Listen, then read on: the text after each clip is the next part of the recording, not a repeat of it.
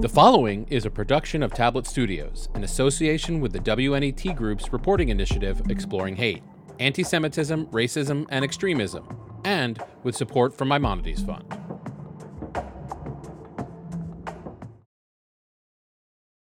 Like so many good mysteries, the story of Father Charles Coughlin's rapid rise to fame, fortune, and influence begins on a train. In 1925, Coughlin was headed back to Detroit from a small town nearby, where he occasionally gave sermons to a flock of farmers who lived nowhere near a church. And, looking around at his fellow passengers, he immediately recognized one of them. That shock of white hair, with a dip right in the middle, like the footprint of a giant tidal wave, and that large cross dangling down his chest. It was the Most Reverend Michael Gallagher, the Bishop of the Diocese of Detroit, a celebrated and beloved priest. He lived in a 39,000 square foot mansion, the largest private residence in the city of Detroit, complete with a massive copper statue of St. Michael the Archangel defeating Satan. Bishop Gallagher was the man you wanted to know if you were a new priest in town hoping to make a splash. And by the time the two reached their destination, young Charles Coughlin charmed his older superior so much that the bishop was already talking about setting up a new parish. He told Coughlin that he had just returned from France, where he was taken with a new shrine for Saint Therese of Lisieux, known as the Little Flower. Gallagher had an inside track to Pope Pius XI, and he let Coughlin in on a closely guarded secret. Therese was about to become the youngest Catholic saint ever canonized. Royal Oak, Michigan, Gallagher told Coughlin, would be a fine place for the world's first church named in honor of St. Therese. Coughlin didn't need much convincing. Decades later, long after his fall from grace, Coughlin remembered the moment when his life changed forever. That was quite a shock to me to find that my bishop had so much reliance on my ability to start a new parish. Michael Gallagher had the dream. I was perhaps the instrumentality of his dream. Gallagher dreamed of another beautiful church in his diocese, but Father Coughlin had his own American dream, one that went much further.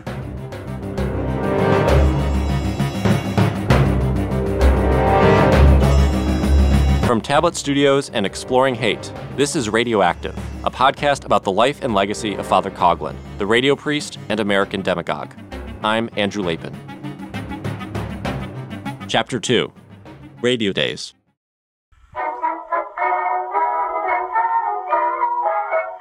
In April of 1926, Father Coughlin put out a notice in the local paper, the Royal Oak Tribune, presenting himself somewhat dishonestly as an honors graduate of Toronto University. He announced not only the upcoming church, but also the founding of a national magazine. The times, Father Coughlin understood, were changing. Catholics, long considered a strange and misunderstood minority in vastly Protestant America, were coming into their own. And they would need a voice. Well, of course, America was founded unofficially, but definitely as a Protestant nation. Most Americans were Protestant, and Catholics had been the subject of bigotry. Michael Kazin is a historian of social movements at Georgetown University. He says that Catholics began to gain a toehold in America at the beginning of the 20th century.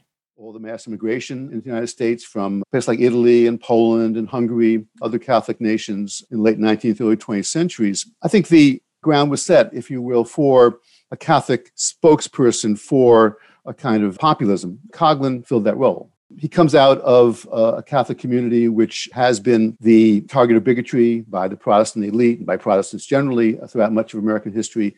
And yet, in different ways, this Catholic community is also beginning to see themselves as part of mainstream America and are uh, really part of the the core of the dominant party in the country. They are ready, I think, to sort of claim their place in the American mainstream. And Coughlin exploits that. But being accepted by Americans was one thing and building a platform that let you speak to millions of them was another. Father Coughlin learned that lesson the hard way. When he arrived at the site of his soon to be empire, he told an interviewer years later, I discovered I had only 28 families, 13 of which were mixed marriages. It wasn't too bad when the husband was Catholic, but when the wife was the Catholic, I couldn't expect much money. That meant the most pressing order of business was cash, making a lot of it, and fast, to replace the small brown shingled wooden church with something more befitting of Charles Coughlin's ambitions. And to raise that kind of money, he knew, he'd have to turn to the one class of people Americans understood to be their secular saints celebrities. Nobody knows who's walking inside those masculine women and feminine men. Some of the biggest celebrities at the time were on the baseball diamond. The biggest was star slugger for the New York Yankees, Babe Ruth. All time career home run leader, heavy drinker, notorious womanizer, and devout Catholic. His mighty bat was the magnet that drew the crowds. That bat, the terror of major league pitchers, had won him all that the nation could offer. One of Coughlin's friends, Wish Egan, was a scout for the Detroit Tigers. And when the Tigers played the New York Yankees, Egan helped bring the Sultan of Swat to the shrine of the Little Flower. Here's Coughlin describing the day. Well, you can imagine what happened. The sports page carried it, carried my picture on the sports page, carried it with Babe Ruth, all those wonderful plays. And here they were at the four doors of a little shingled church that was built here where the cross now stands. The redoubtable babe was at one side, Wish Egan was at another side, and of all the thousands of persons poured into the church, they were ushered right through one door, out the other, and they couldn't pass without putting some green money in the hats of these Yankees and Tigers. And thus it happened that over $10,000 was collected by Babe Ruth, who told everybody, We don't know how to change money, keep on moving. And they put it in the bank for me the next day. Well, that's how the little parish got started. The Babes fundraiser was a stunning success, drawing throngs of people to the church. Coughlin was elated, but his confidence soon faded when he realized that many of those who crowded the pews to see the Bambinos smiling and waving weren't coming back. If he wanted to draw them in, he realized, he would need to become a celebrity himself. How does a Catholic priest from a small, struggling parish outside a big, prosperous city inject himself into the bloodstream of American celebrity?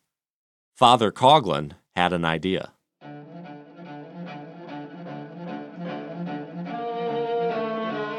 Like many other American cities at the time, Detroit was a hotbed for the Ku Klux Klan. In fact, Charles Bowles, the mayor of Detroit for a few months in 1930, counted the Klan among his biggest supporters. In addition to their well publicized hatred of black people and Jews, the Klan also hated Catholics. Anyone who wasn't a white Anglo Saxon Protestant could conceivably find themselves on the hit list of their local Grand Dragon. Coughlin did. As he repeatedly told anyone who would listen, once the local Klan chapter discovered a new Catholic church was encroaching on their territory, they burned a cross on the front lawn of Coughlin's small church. A fiery cross had been planted outside the little finished chapel, and this fiery cross did more than amuse me, I'm telling you, because it was a threat from the Ku Klux Klan as it was called in those days, that I was not welcome in this territory. Suddenly, Father Coughlin had precisely the sort of emotional claim he needed a sure way to pull on the heartstrings of his listeners. He was now a victim of injustice.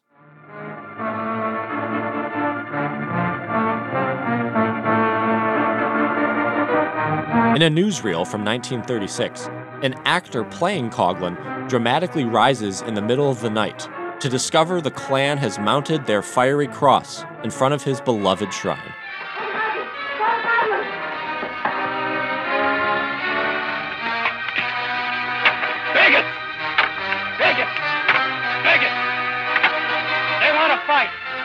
I'll give them one by radio. Sermons over the radio from my church. Somehow I'll get the money to do it.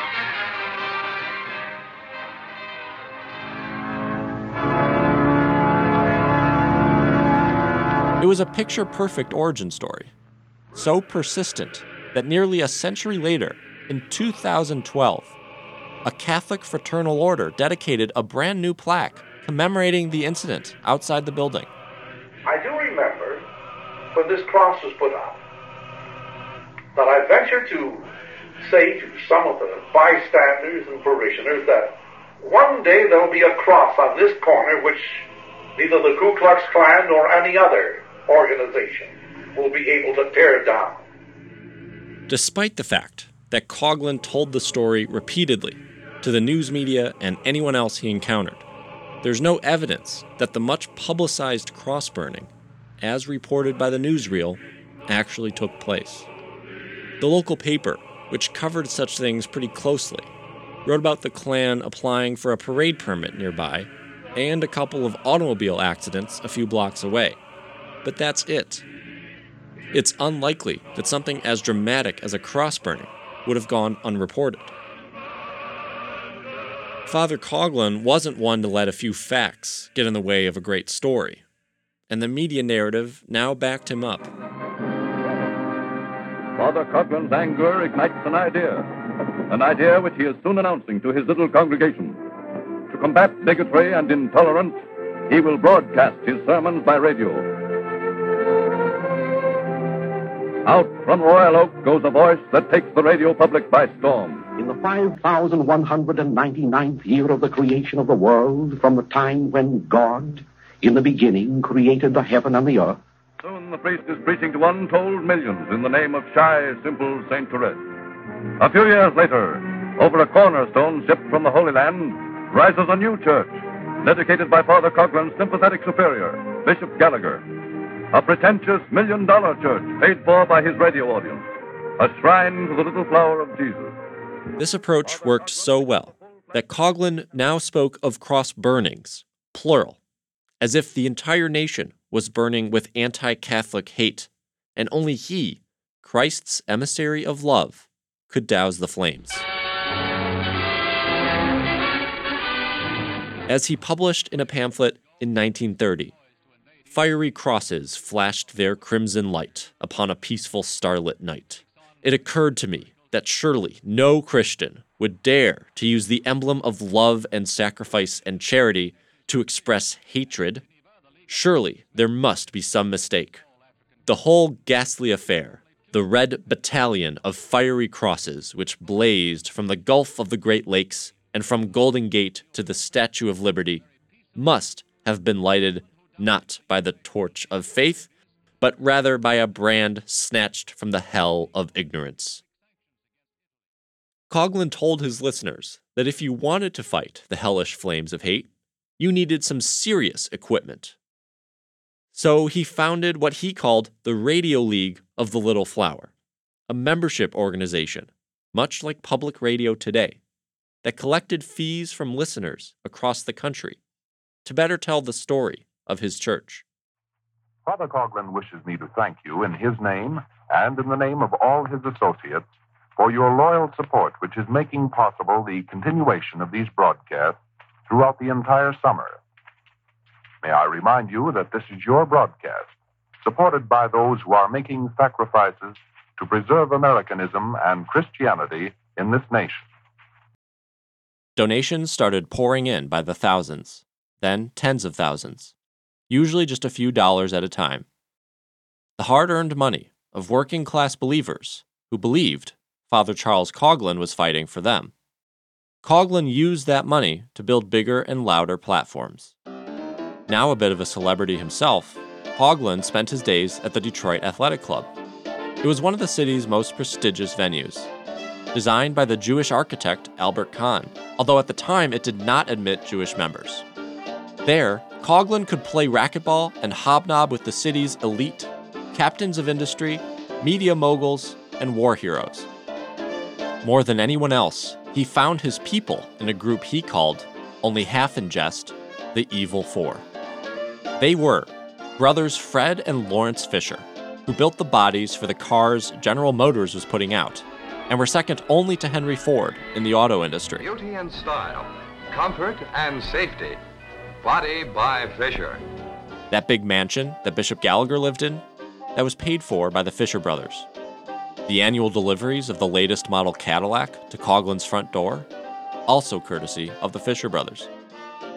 Then there was Dick Richards, the vulgar, charismatic businessman who took the local radio station, WJR, from the brink of bankruptcy to one of the most successful stations in the country, with a signal so powerful it could be heard all the way in Cleveland. Richards could admire the spectacular views of all of Detroit from his station's headquarters on the top floor of the Fisher Building. Three miles from the river in downtown Detroit stands the Fisher Building, headquarters for WJR, the radio station that is one of a kind. And there was Eddie Rickenbacker, the World War I flying ace turned businessman and full time famous person. You're a land of ours, America's. I love it. Rickenbacker was a lifelong believer in the superiority of the white race and a key investor in WJR. They spent their days betting on horses and watching the Detroit Lions football team, which Richards owned. Coughlin took care to dress in civilian clothes whenever he attended any activity not exactly befitting a priest. With the evil four in his corner, Father Coughlin could finally see a path to stardom. And it passed through radio.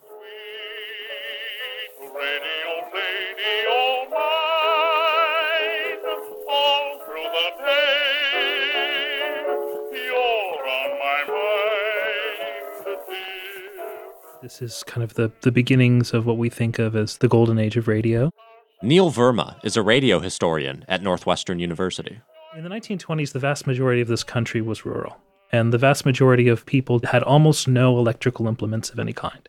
If you want to chart the rise of radio listening across the country, you should chart the rise of electrification across the country because most people, the first electrical appliance they ever got was a light, the second was probably an iron, the third was a radio. And that became their connection to the outside world. Now, before that, their main connections to the outside world were through their churches.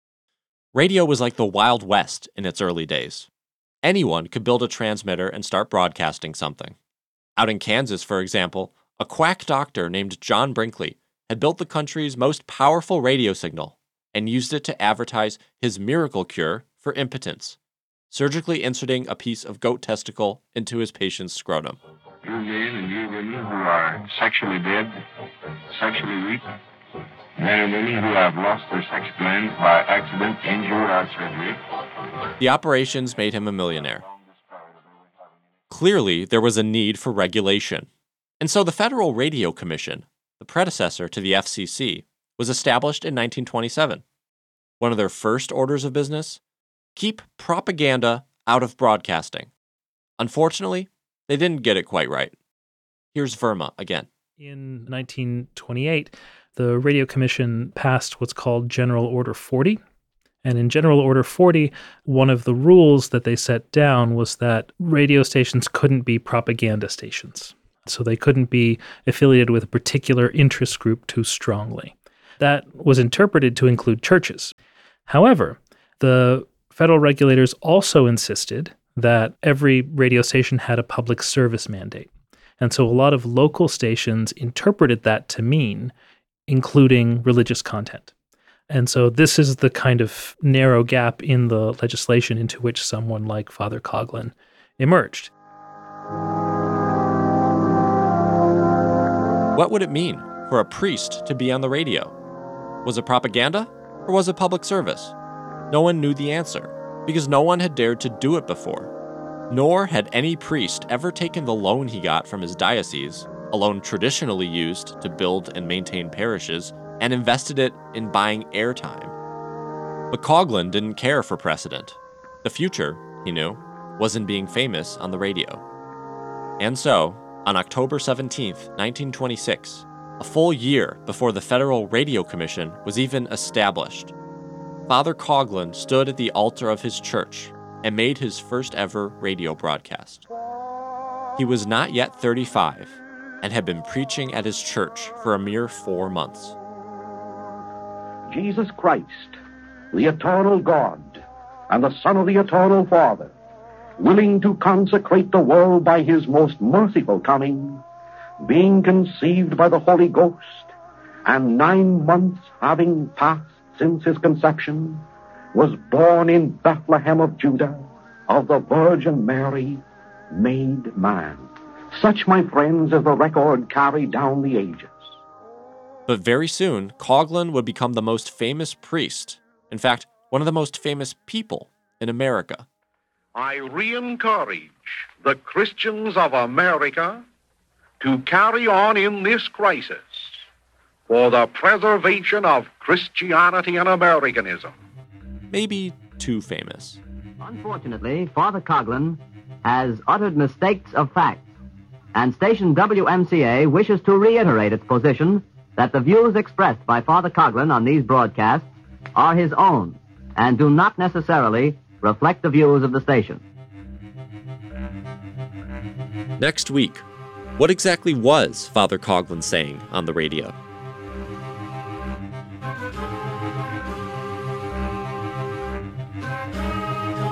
Radioactive is a podcast from Tablet Studios and me, Andrew Lapin. The show was produced in association with the WNET Group's reporting initiative, Exploring Hate, Anti Semitism, Racism, and Extremism, and with support from Maimonides Fund. The show was produced and edited by Josh Cross and Robert Scaramuccia, with Quinn Waller. Our managing producer is Sarah Fredman Ader. Our executive producers are Liel Leibovitz and Stephanie Butnick. Our theme music is from The Ghostwriter and was composed by Alexandre Desplat. All speeches and material of Father Coughlin are authentic to the source, as well as music and other audio from his radio program. This series was recorded at Michigan Radio, Ann Arbor's NPR station, and WDET, Detroit's NPR station. Recording engineers at Michigan Radio are Peg Watson and Bob Scott. Recording engineer at WDET is David Lines. Special thanks this episode to Bill Healy, Robin Amer, and Penny Lane, director of the documentary Nuts, for the clip featuring John Brinkley. Please go rate and review us wherever you listen to podcasts. For more information about the show, please visit tabletmag.com slash radioactive.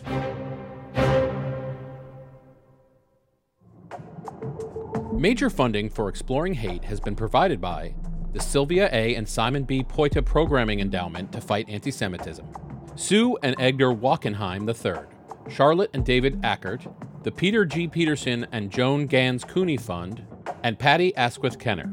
For a complete list of funders, please visit pbs.org slash exploring hate.